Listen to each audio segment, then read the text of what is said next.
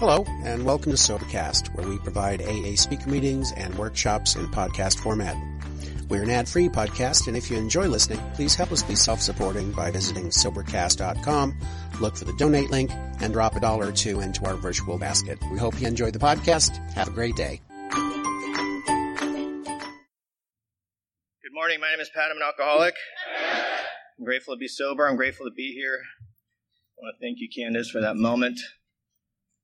I was thinking about the moment of my the uh, proudest time or happiest time, or I, you, you, said something, and, and I was sit, sitting there thinking, and I, I remember on uh, November 29, 2006, I, I was in the labor, uh, in labor. Well, I wasn't in labor; my girlfriend at the time was, and uh, but she was giving birth to my son, and um, you know, my mom used to always talk about. You guys used to always hear her share about how she always needed a job here in Alcoholics Anonymous, and she was taught to have a job. So her job at, at, at the birth of my son was uh, she was the photographer, you know, which is weird altogether. You know I mean? Like, you know, and, uh, and it's weird for me. And it's, you know, it's just like, oh, this is gnarly. You know what I mean? And my sponsor's like, just, you know, just ask her, you know, your girlfriend where she wants you to be. And she's like, you stand here and don't move. So I'm just standing there like this. And my mom's like all up in there, you know, at the camera.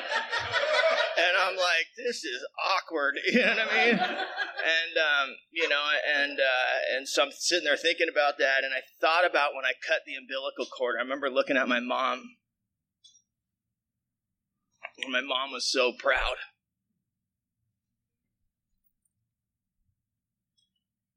She was so proud of Alcoholics Anonymous for what you guys gave me. You gave me the ability to show up.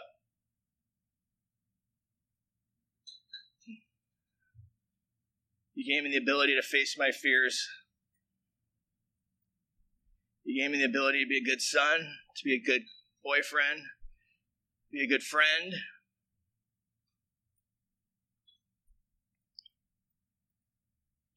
I want to thank Ralph for asking me to do this. You know, I, I my sponsor is Jonathan Clark. He lives in Idaho. He's just a normal dude. You know, and you start to do this a lot, and you know, and, and guys that sponsor that, that talk seem to be under the Carl Morris line or the Bill Cleveland line. I just got a goofy guy from Idaho. You know what I mean? you know, I'm saying I just got a goofy guy from Idaho. You know, Luther Wood took him through the steps. Clint Hodges took Luther Wood through the steps, and Don Pritz took Clint Hodges through the steps. And my life has been profoundly changed. And um, and I and I want to thank you, Ralph, because um, you know Ralph called me. He's never heard my talk, which you know I'm sorry, you know. And uh, but he said, hey, you know, your mom passed away, and like I just I'm praying and I'm meditating, and I truly believe you're the one. Like you've come to do this.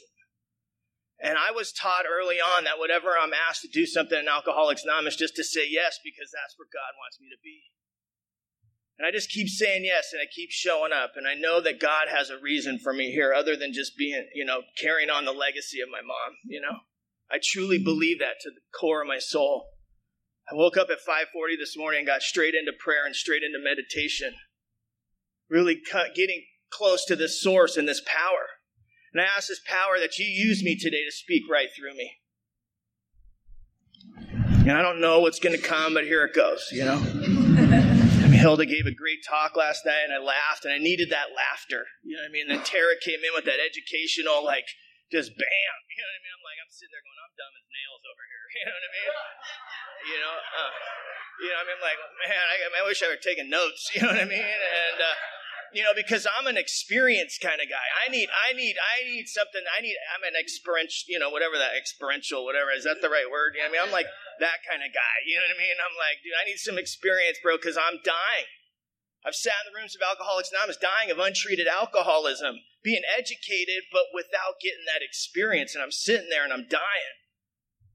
And I go to the noon meeting, and the lady's like, "Well, you're right where you're supposed to be."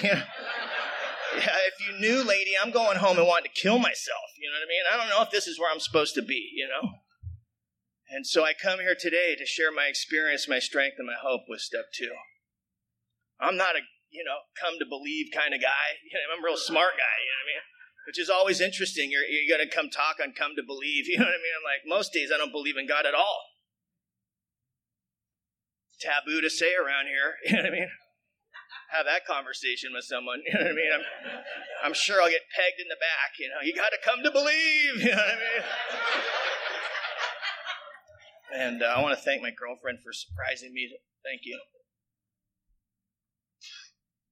And um, my my sobriety date's October 23rd, 2002. I have a sponsor. He knows he's my sponsor. I called him this morning. He didn't answer my phone, but I left all my insecurities and my fears for about five minutes on his voicemail. The voicemail shut off at three, but I kept going. and, uh, and, so I, you know, he knows all the three minutes of the five at least, you know, and uh, he'll call me later and I'll get current again with the same five minutes. You know I mean? Not that I'm self-centered or anything, you know. I will try to ask how his day's going first, though, you know, and uh, and I have a sponsor. I told you I have a sobriety date and I have a home group. My home group's the South Coast Speakers Meeting of Alcoholics Anonymous. We meet on a Wednesday night in Laguna Beach, and I am forever grateful for my home group. I remember walking up to my home group. You know, I was 31 days out of, out of the Sally, the Salvation Army, and uh, they finally let me off restriction. You know what I mean? And um, and I and uh, my sponsor was like, "You're going to AA," and I was like, "Yes, out of the Sally," you know. And uh, and I went to the and I went walked up to my home group, and I and I walked up to the door, and I was met by a man by the name of John Ackerland, and he had this thick accent, and he put his hand out to me, and he said, "Welcome, kid." And he grabbed my hand. He said, "Come in with me." And he brought me into the middle of my home group. He brought me right into the middle of Alcoholics Anonymous. He sat me down and amongst giants amongst giants, guys with 40 years, 45 years, 48 years, Tommy Whalen, Johnny Crean, just uh, Frank O'Rourke, just guys, giants. And I sat there and I was just vibrating, you know what I mean? And he put his hand on my leg. He's like, "Don't forget to breathe, kid." You know what I mean? Oh, you know. And, and I would want to get up to go to the bathroom, and he'd say, "We don't go to the bathroom during the meeting, kid. We do that before, and we do that after." And um, told me to thank the speaker. I didn't like him. I was like, I don't know why I got to thank him. he said, We don't care if you like him. He drove from LA. Thank him anyways. You know what I mean? And I'm like, Thank you. you know, and uh, someone asked me to, to participate in the meeting to read the 12 traditions. He's like, He's not participating. He's not wearing a collared shirt, you know.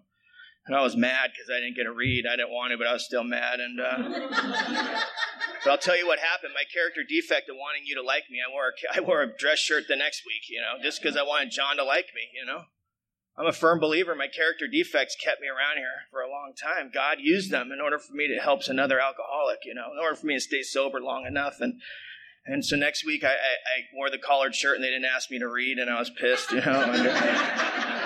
But I'm an active member of my home group, I'm, and I'm grateful for those old timers. He spoon fed me Alcoholics Anonymous. He taught me how to show up to Alcoholics Anonymous one day at a time. He gave me that unconditional love, and I came to believe that first day. I walked in my first meeting of Alcoholics Anonymous, and, and I came to believe in the love from you guys.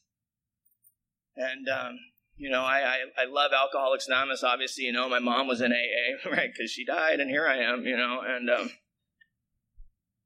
I've had a hard four days. well, not today or yesterday, but before that, I'm still holding on to those days, you know. But I'm raw and I'm vulnerable, you know, and I, I uh, so here it goes. Uh, mom's first AA meeting was. This is my perception. How many people have heard my mom? Just out of curiosity, I never do this. Okay, good. That's interesting. Okay, good. So, um, my, mom got sober when I was 11 months old. This is my perception of my story, much different than mom's. But she she came to AA at uh, 11 months when I was 11 months old, and I grew up in the rooms of Alcoholics Anonymous. You know what I mean? I ran around AA, I ran around the AA meetings, and I'd go to the conventions, and you guys would be in the meeting, and I'd be stealing all the light fixtures off the hallways and uh, stacking them in front of people's, you know, and security guard chasing after us, and we'd run back in the in the meeting, and we just kind of hang out with you. And the old timers told me, We're saving the seat right here for you, kid. And I had no clue what that meant, you know what I mean? But they did, you know, there's my chair. And, uh, you know, like I could recite chapter five, I could recite the 12 traditions. The end of the meeting, I held hands. I'm like, Keep coming back, you know, and, uh, Oh my gosh, you know, and uh, AA was cool back then. You know, people would fall out of their chair and go into DTs and detox and seizures. You know what I mean? And me and my friends from AA, like, oh my god, look at that guy good people from AA would cart him right out of there, you know. And the speaker wouldn't even skip a beat, man. He'd just keep going. And uh, my mom brought women home uh, from the AA meeting. We after the AA meeting, they'd get the newcomer, and we'd all go to Denny's, and I'd sit in the middle. They put the newcomer in the middle of the booth, and the person with the most time around them, and they just hostage them, you know. and I'd pass out, and at 2.30 in the morning, we'd wake up, they'd send the newcomer home, and, we, and I'd go home, you know. And I have this picture I found of my mom, and my mom's on, the, on this podium, and she's like this, and it says Alcoholics Anonymous, and I'm passed out on the podium. If knowledge had anything to do with this disease, I'd never taken my first drink. My mom brought a woman home, and she died, she died in our home. I knew what alcoholism and drug addiction did. I knew what recovery did. I'd come here, watch the broken in my home at a year sober. She'd be like, I got a whole new set of teeth. and everybody'd be like, yeah. And I'd be like, yeah. You know what I mean? Man, I, I was like, dang, AA works. You know what I mean? you know, as a little kid, you know if love had this do, do this disease I are taking my first drink, I could feel the love in this room tonight. You guys, today, this morning, you know, I mean, you guys are giving, making me come to believe today. I come in the room of Alcoholics Anonymous, I look into your eyes, and I see God right in you. But I go upstairs in my room some days and look in the mirror and can't see God. I need you guys more today than I did when I got sober on October 23rd, 2002. And, uh, but I was raised with a lot of love. But my perception of life's a little. You know what I mean? Because mom's a blackout drinker, which means I'll never know who my dad is.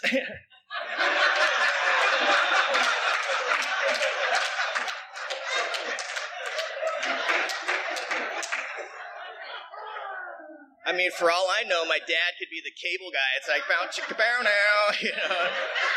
Pool boy's here, you know, and, uh, you know what I mean? You know, mom also got pregnant in a blackout, right? she gave birth in a blackout. She thought she was constipated, so she called 911. So I guess that's what you do when you're constipated, you call 911. she gave birth, and the paramedics like, you need to name him. She's like, name what? Her name's Patty, so she named me Patrick so she wouldn't forget my name.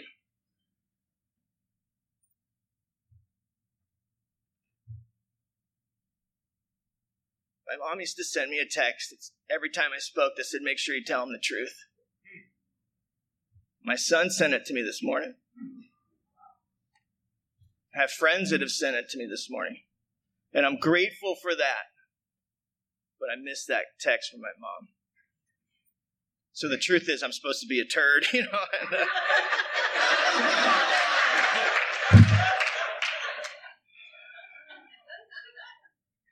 I love you, Mom.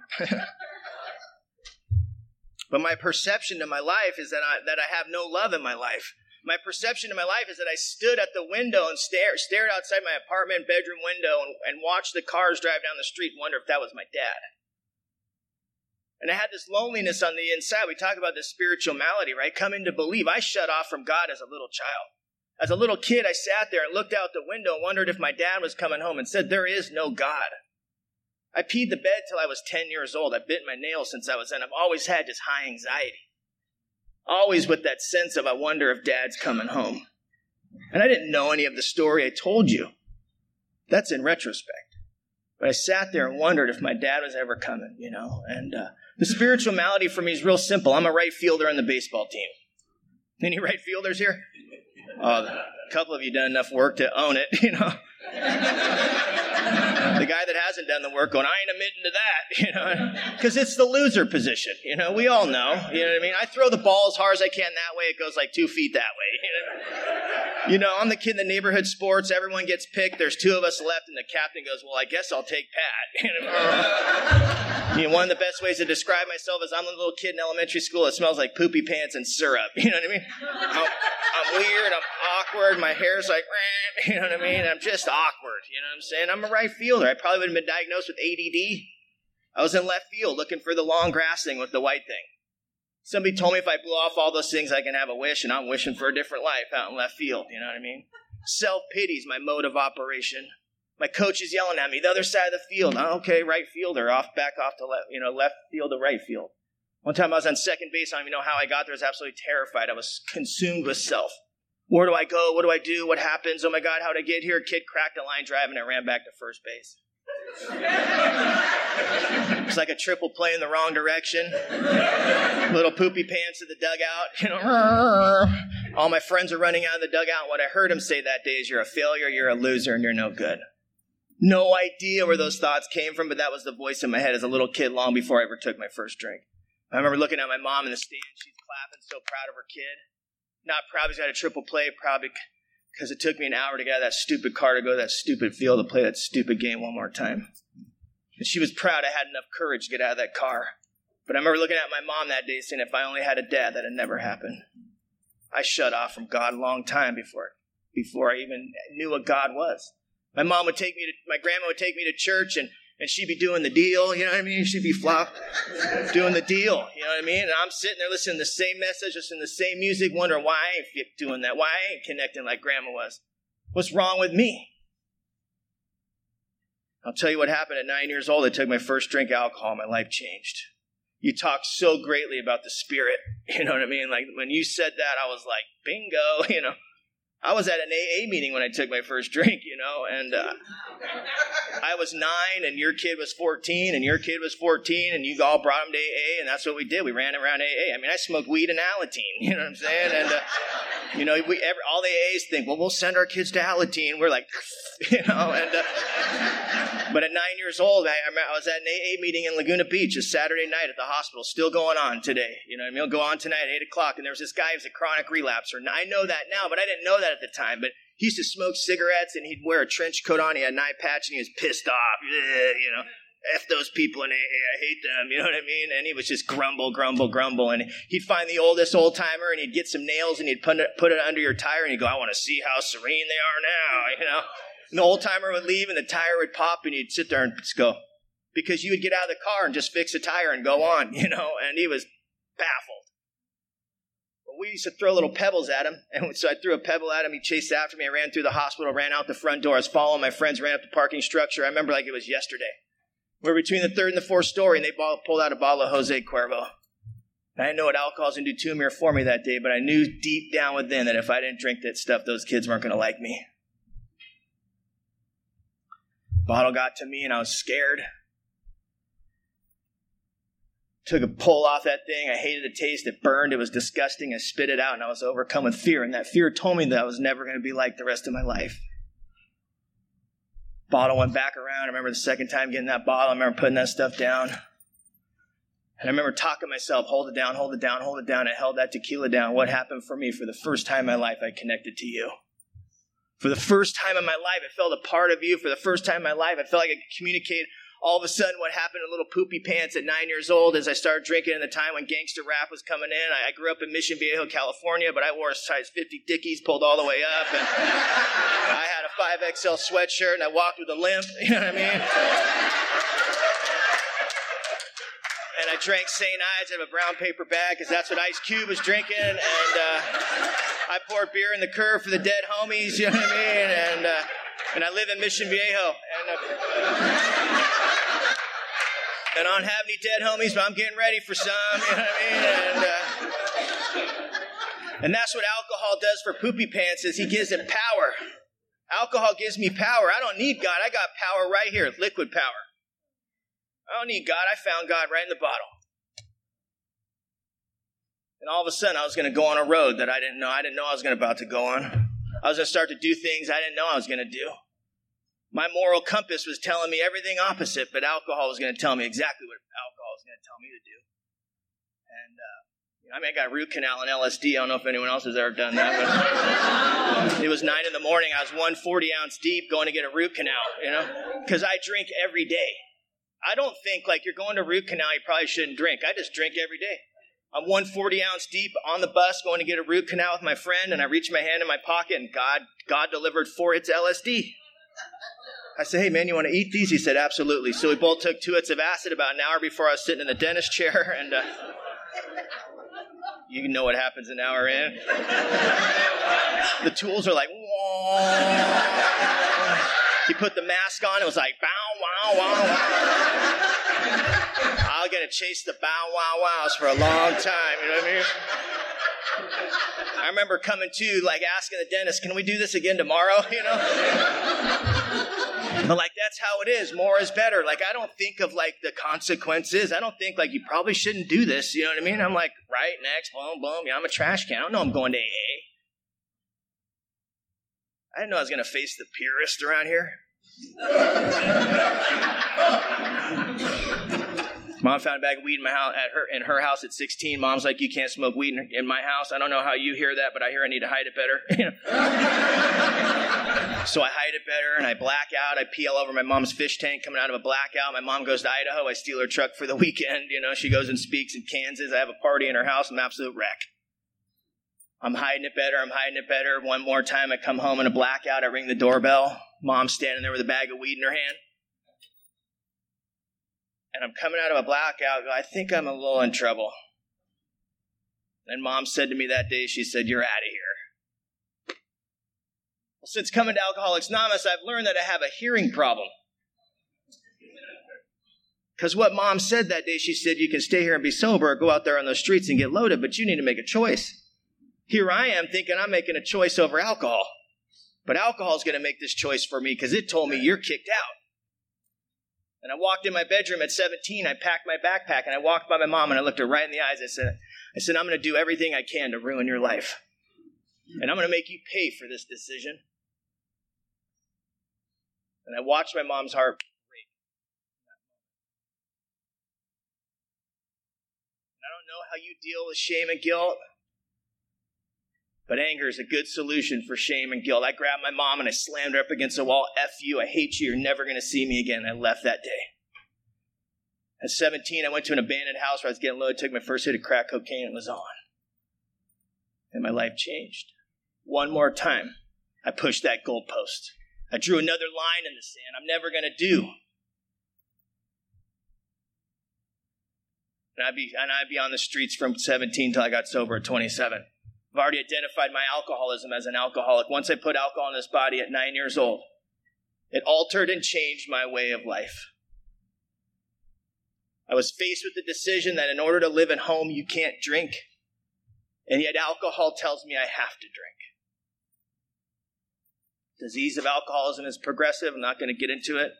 But what happened for me at 27 years old? I stood in the corner 6 in Los Angeles. I've been living on Skid Row for a year and a half. I was 98 pounds. I had two shoes, only one had a sole. I hadn't showered in six months. I stood in the corner of six in Los Angeles, thought I was an antenna, thought I was communicating with the aliens. I was like, and I was like, channeling information from normal people and you talked about it last night. Our alcoholic life seems the only normal one. Every Sunday, I go downtown, I go down Skid Row. I talk to folks that are just like me. I am no different then. I need to go down there pretty often to remind me that if I take one drink of alcohol, I'll end up back there just like. And I also know that this podium will kill a man like me. Because this podium does the same thing alcohol does for me is it gives me power. And I've used that power in a lot of ways to hurt a lot of people unconsciously, which I'll get into.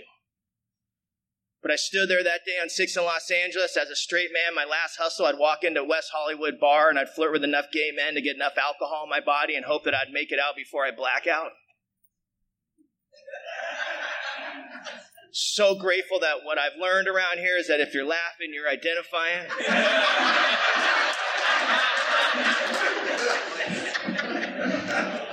because my last hustle, I would come to in bed with a dude I had no clue who he was, but knew what I did the night before in order to get what I need to get. And I would come to with that shame and that guilt and that remorse and that fear and that loneliness. And every morning I'd have that first thought that would say, go to that liquor store and get that bottle of tequila and all that, everything will be all right. And I'd go to that liquor store and I'd get that tequila and I'd put that stuff back. Two shots of tequila and all that shame and all that guilt and all that remorse would go away and something inside of me would click on just like that. I'd be back down the road doing the same thing I always do. Coming to, making that promise I'm never going to do it again. Making that solemn oath I'm never going to do that again back doing it again, day in and day out. I was in and out of jail. I, I mean, I'm not like a cr- criminal. I just possession charges, in and out of jail. I'm not a show up kind of guy. And I was looking at three and a half years in prison. I stood there that day and I was trying to get in the Salvation Army. And uh, when you take alcohol out of my body, get real angry.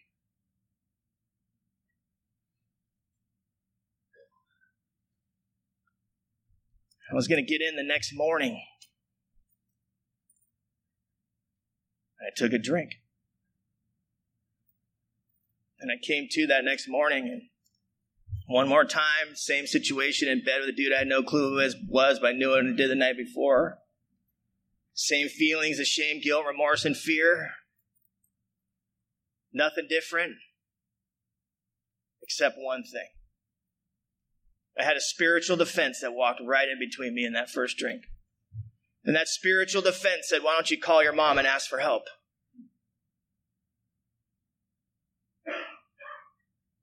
I picked up the phone. I called my mom. I said, Mom, I need help. My mom said, I can't help you anymore. She said, just stay right where you are, and someone from Alcoholics Anonymous will come and get you. So if I come and get you, I'm going to end up killing you. And she hung up on me. I'm so grateful she didn't come. I would have manipulated her for 20 more bucks, and I can guarantee you I wouldn't be standing here this morning. These two goofy guys from AA came.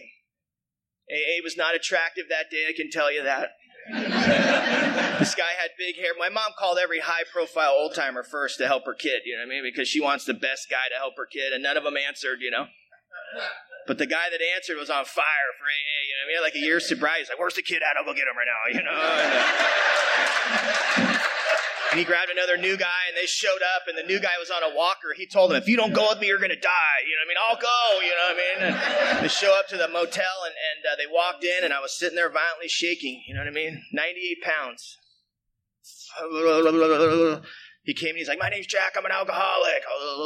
You know, the other guy was on a walker. He's like, My name's John, I got 90 days sober. You know I mean? And here goes that thinker, that separator. I'm not like you. The grace of God entered my life that day. Because Jack said, Come with me, kid. And I got off that bed and I followed that guy in that motel room. I've ne- never trusted men my whole life. I didn't trust that guy either. But God pushed me right out that motel room. And I got downstairs to the van. He said, Hey, kid, if you need to throw up, just throw up on the floor.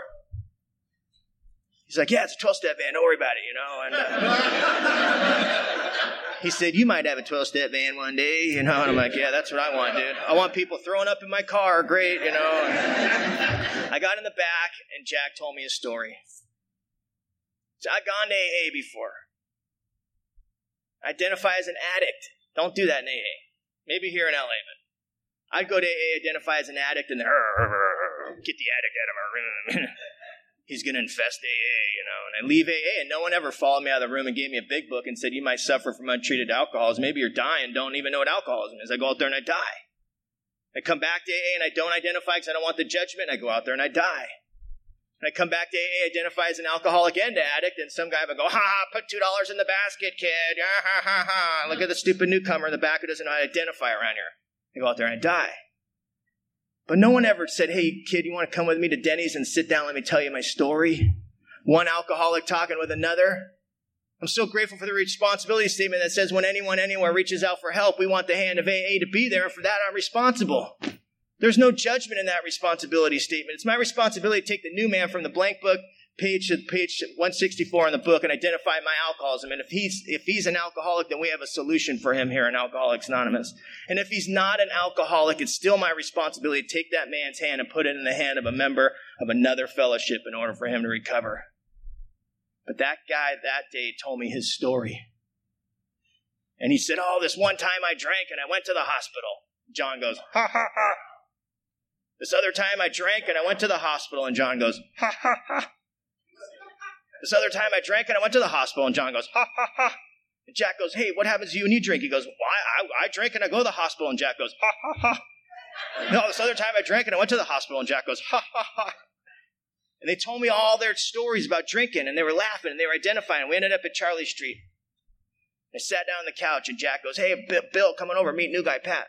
Hey, what happens to you when you drink, Bill? Bill goes, Well, I drink and I go to the hospital. And they both go, Ha, ha, ha. oh, I drank and I go to the hospital. And they, ha, ha, ha. And they start telling their stories and telling their stories. Every time they drink, they go to the hospital. And I start looking at the differences because I don't go to the hospital. And Jack caught me thinking, he goes, Well, what happens to you when you drink, Pat? I go, I don't go to the hospital. He goes, Where do you go? I go, I go to jail. he said, Oh, hey, Pete, come on over. Meet new guy, Pat. He said, Hey Pete, when you drink, what happens to you? He, oh man, this one time I drank and I went to and I went to jail and I went, ha ha ha. and what happened from you guys telling me when you drink what happens, I started to identify with you. I started to identify with your alcoholism. And then Jack turned the conversation. He talked about what happens in between drinks. I never wanted to prostitute myself one more time for one more hit. I wanted to know what the heck. I was baffled. And he said, Pat, every time you go to jail, what happens? I go, well, H and I comes. I'm like going to be sober. I go to church. I'm going to do the deal. But about an hour before I get out of jail, I start thinking. He said, really? What are you thinking about? Well, the conversation goes like this. Pat, you're not an alcoholic. If you just get off heroin, everything will be all right. And I get out of jail. I get a 12 pack of beer, one beer down, craving, shame, guilt, remorse goes away. In the middle of the second beer, I wonder what they're doing down the street. I'm down the street meeting a new friend. All of a sudden, we're business partners. Before you know it, I'm back in jail. he said, "What happened that time?" I said, "Well, H and I, church, doing the deal, making a solemn oath. I'm not going to drink an hour before I get out. I have a conversation with myself."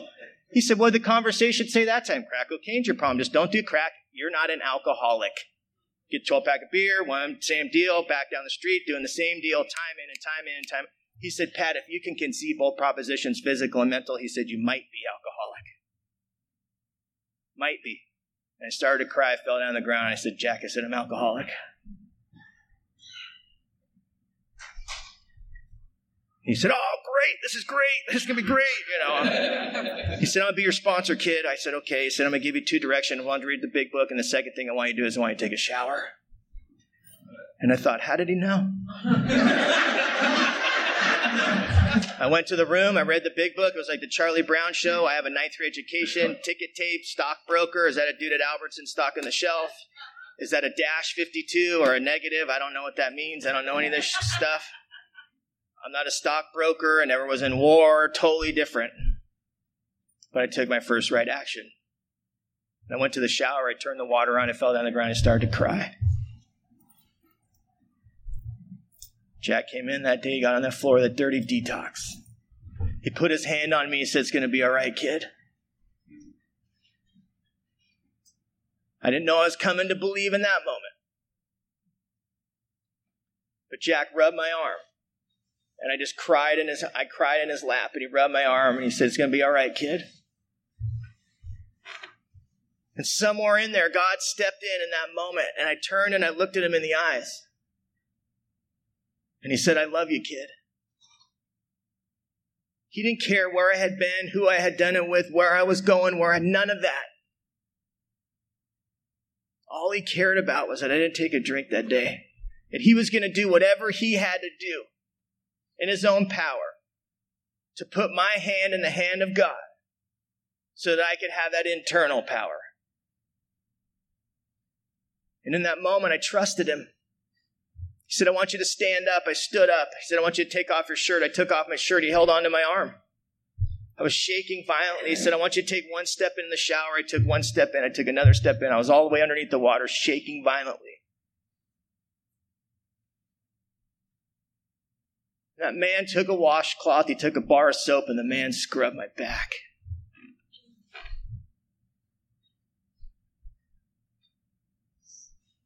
For the first time in my life, I felt love from another human being.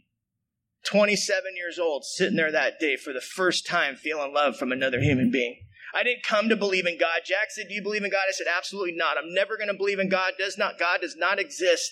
But what I came to believe in that moment was I came to believe in the love in you.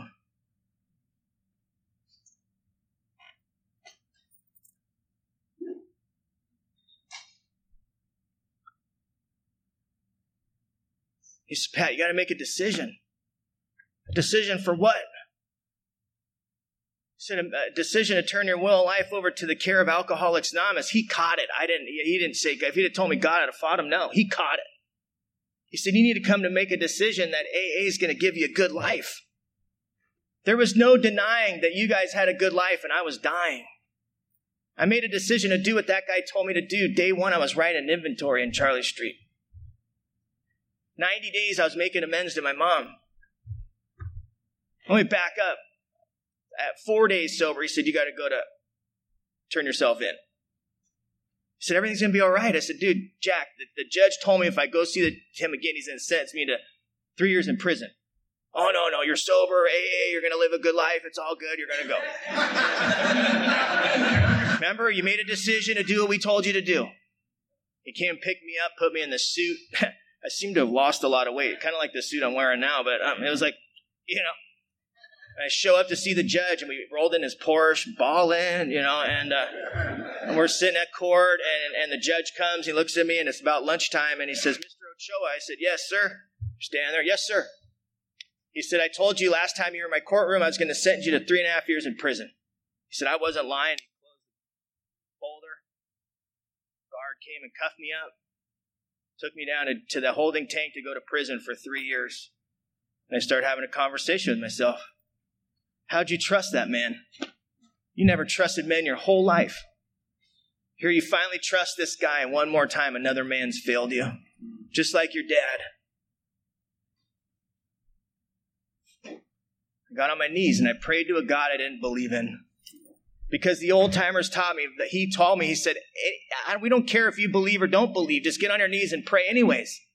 For 10 years, my prayer went like this God, I don't believe that you exist. But the people in Alcoholics Anonymous told me that I need to pray anyways. I was getting shackled to go to jail, prison, and I heard my last name called. Guards, I don't know why I'm doing this, but judge wants to see you. I walk to see the judge. Judge looks at me and goes, I don't know why I'm doing this, but I'm going to give you another chance. Member of Alcoholics Anonymous who's been sitting here all day fighting for you to get out. There's a bed available for you at the Salvation Army.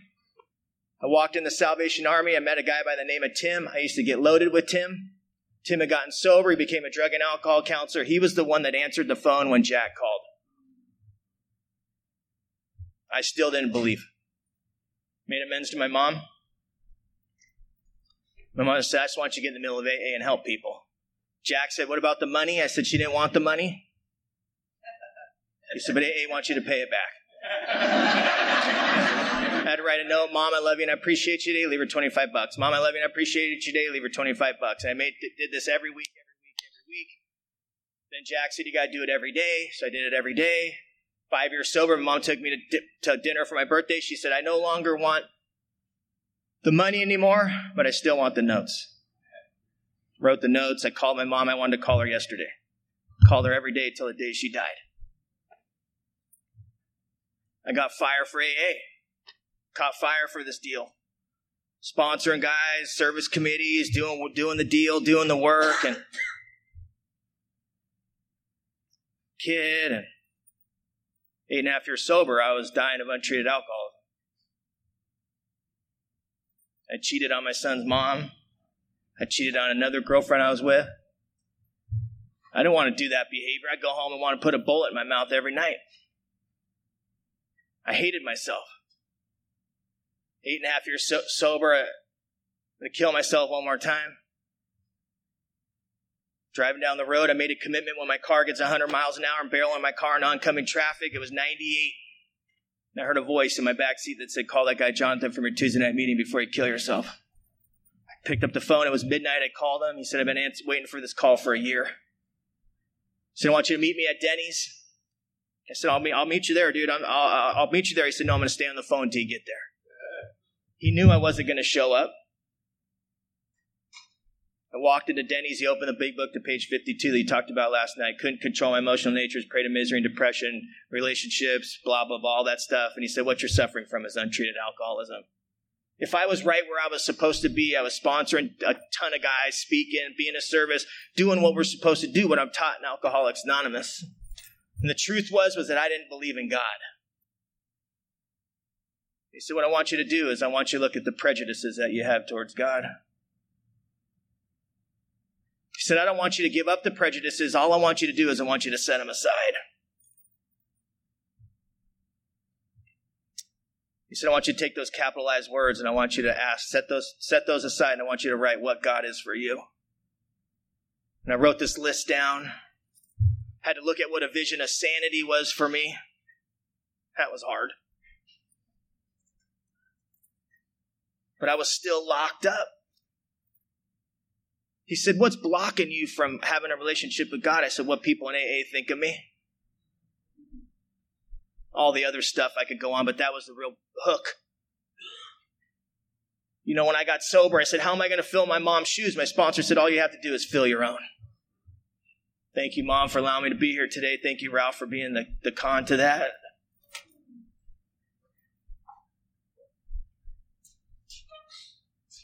And I had to say a prayer God, please take me to a place where none of these things are as important as a relationship with you. And these things started being taken away, one by one. And we agnostics, it says in the last analysis, when I am absolutely broken, the last analysis, there is no more like, is it this, is it that? When I am talked about surrender, and I was absolutely 100% leveled. Was I then able to make a decision, which Carl will talk about?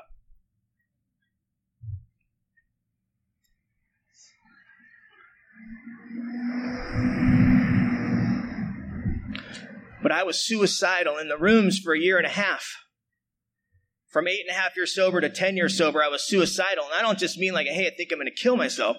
I would leave the meeting. I would I wouldn't sleep for seven days. I was 130 pounds. I was I was uh, you know sponsoring guys. I was doing the deal, but I want to kill myself. And I'd call my sponsor at the end of the bridge saying, "I'm going to jump. I'm going to kill myself." And he would say, "Patty said I love you so much." He said, "Will you meet me at the meeting before you kill yourself? Because I'd like to say goodbye to you." One more time, character defect and wanting you to like me. I waited a whole 24 hours just to show up at the meeting so my sponsor could say goodbye to me.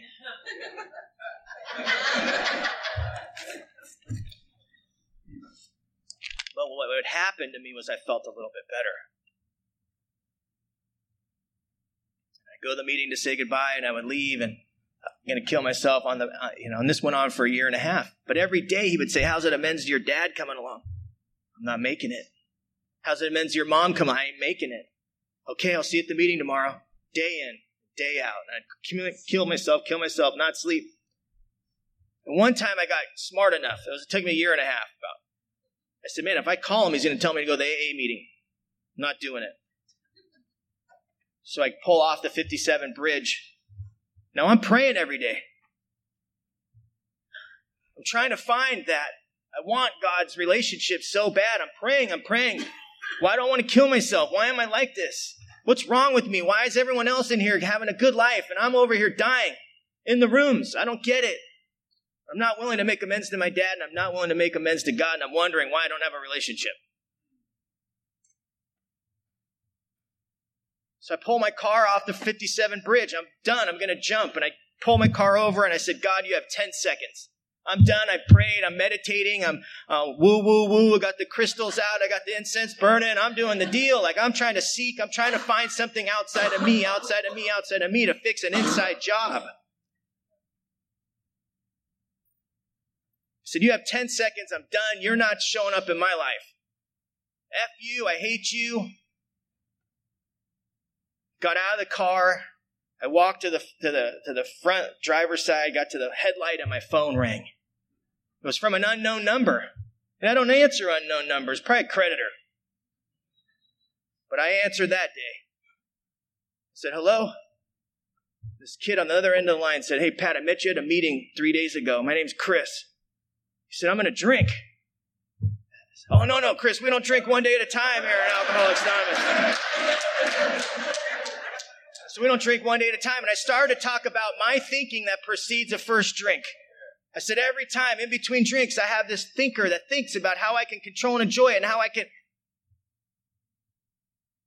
I looked at my phone. It was seven o'clock. I said, Chris, there's an AA meeting starting at 7:30. You want to meet me there? He said, Absolutely. I said, All right, Chris, I'll meet you there. And I got in my car. I drove 30 miles to Laguna Beach. I walked in the Canyon Club, and there was Chris.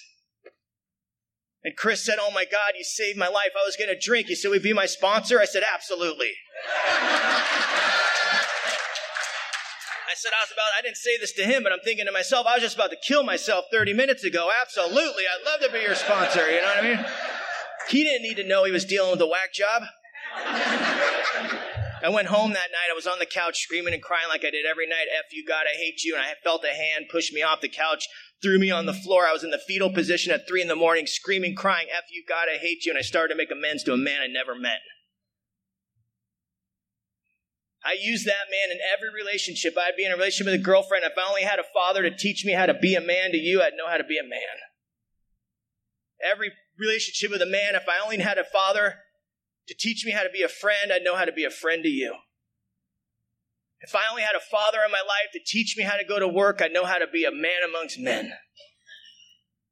And I use that man in every relationship in my life to keep you at arm's distance. And it allowed me to be a victim in my own life. And what happened for me in that moment when I made that amends, that victim was torn right out of me, and this power of God went deep down within. The power of love that I created in two when I looked at the separated those prejudices and that, that love that's deep down, that love and that light that's within me came right out. And the power of God has used me time in and time out and day in and day out to be with you.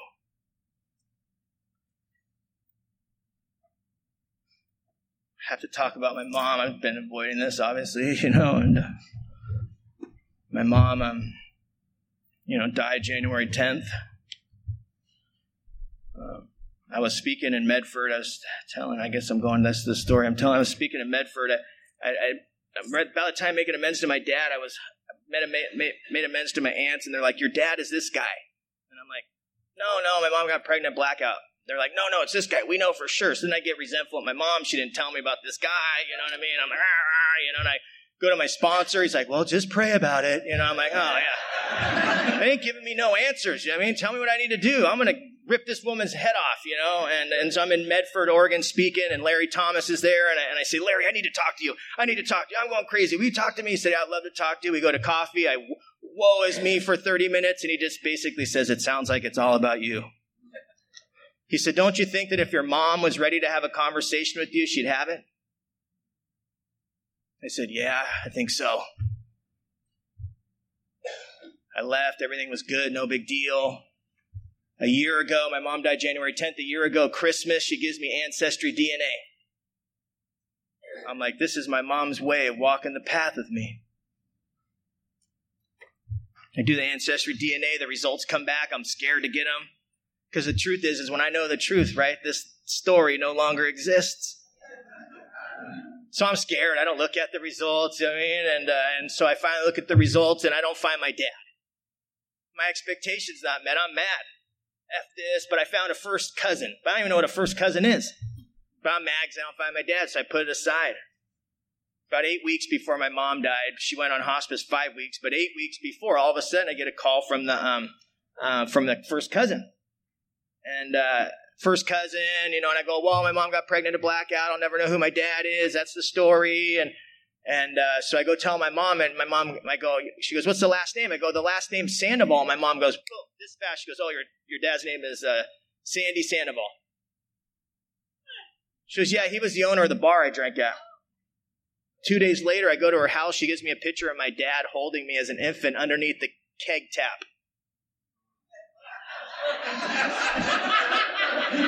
She says, This is your dad.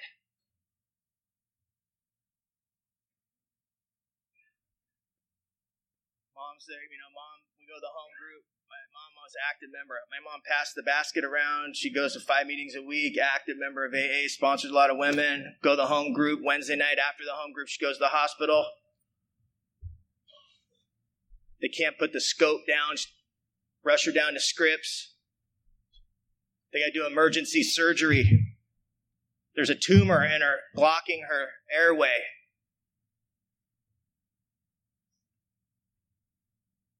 They core out the tumor. They put her on hospice. My mom goes, I want, she was supposed to go home, and then I had left, and then she calls me and goes, Pat, they put me on hospice. But I'm, I'm only going on hospice to get off hospice, son. I believe my mom was going to make it. My mom had always made it.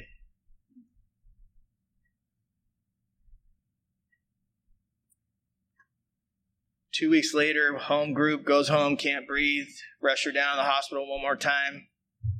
The tumor had grown back in two weeks. She had been diagnosed with lung cancer. And, um, my first cousin, which is my niece, called me I didn't know that at the time, but she called me and said, "Hey, I want you to know that uh, my mom took the ancestry DNA results, and uh, you have six brothers and sisters." I went to go tell my mom, "Oh my God, mom, you won't believe it! I have six brothers and sisters." And my mom just kind of smirked and she shook her head. She's like, "Oh my God." my mom's about to die. My mom's in and out of consciousness. And I have to go, I don't have to. I get the opportunity to go to Seattle. I get the opportunity to go to Idaho to be a service to Alcoholics Anonymous. And I'm having that spiritual battle in between, between head and heart. Because you guys share your experience that you were there when, you, when your mom died and you, how grateful you were for that last moment with your mom. And I wanted your experience so bad. I wanted to be there with my mom so bad when she took her last breath, and that was in the head. My heart knew the right thing to do was for me to go be a service to Alcoholics Anonymous. And I'm praying and I'm meditating and I'm not getting any answers. And I'm praying and I'm meditating, I'm not getting any answers. And all of a sudden I get the answer that says, You need to go. I get on the plane, I go to Seattle, I go to the, get off, get off the plane, I go see my mom for like an hour and go back to sleep to get on the plane the next day to go to Idaho. I show up to Idaho, I do the deal, I come back and I, I walk in and my mom didn't know the battle I had going on in me. My mom was out of consciousness. She wasn't communicating. I walked in and my mom felt me walk in the door and she opened up her arms like this. And I went in and I, gra- I went into my mom and she grabbed me and she said, Pato, I want you to know you did the right thing. She just held me and she said, Pato, I love you, I love you, I love you, I love you, I love you. And that was a laugh. Three days later, she died and my heart broke.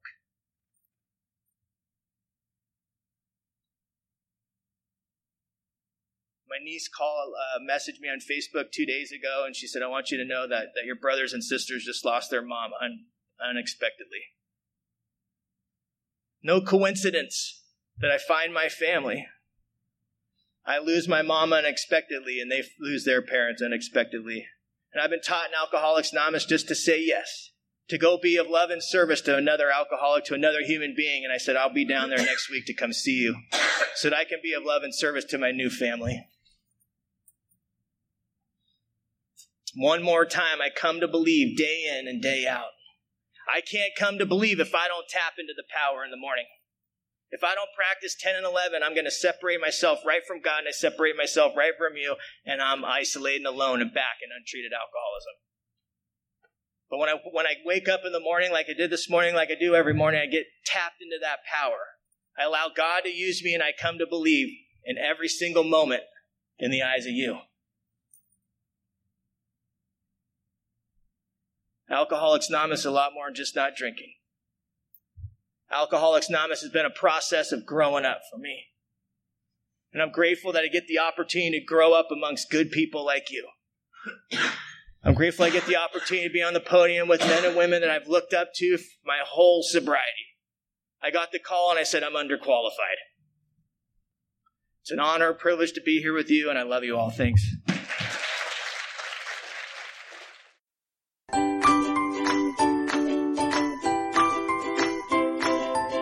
Thanks for listening. I hope you enjoyed the podcast. Sobercast is ad free, and we'd like your help in order to keep it that way. So if you'd like to help us be self supporting by pledging a dollar to a month, visit Sobercast.com and look for the donate links. Thank you very much.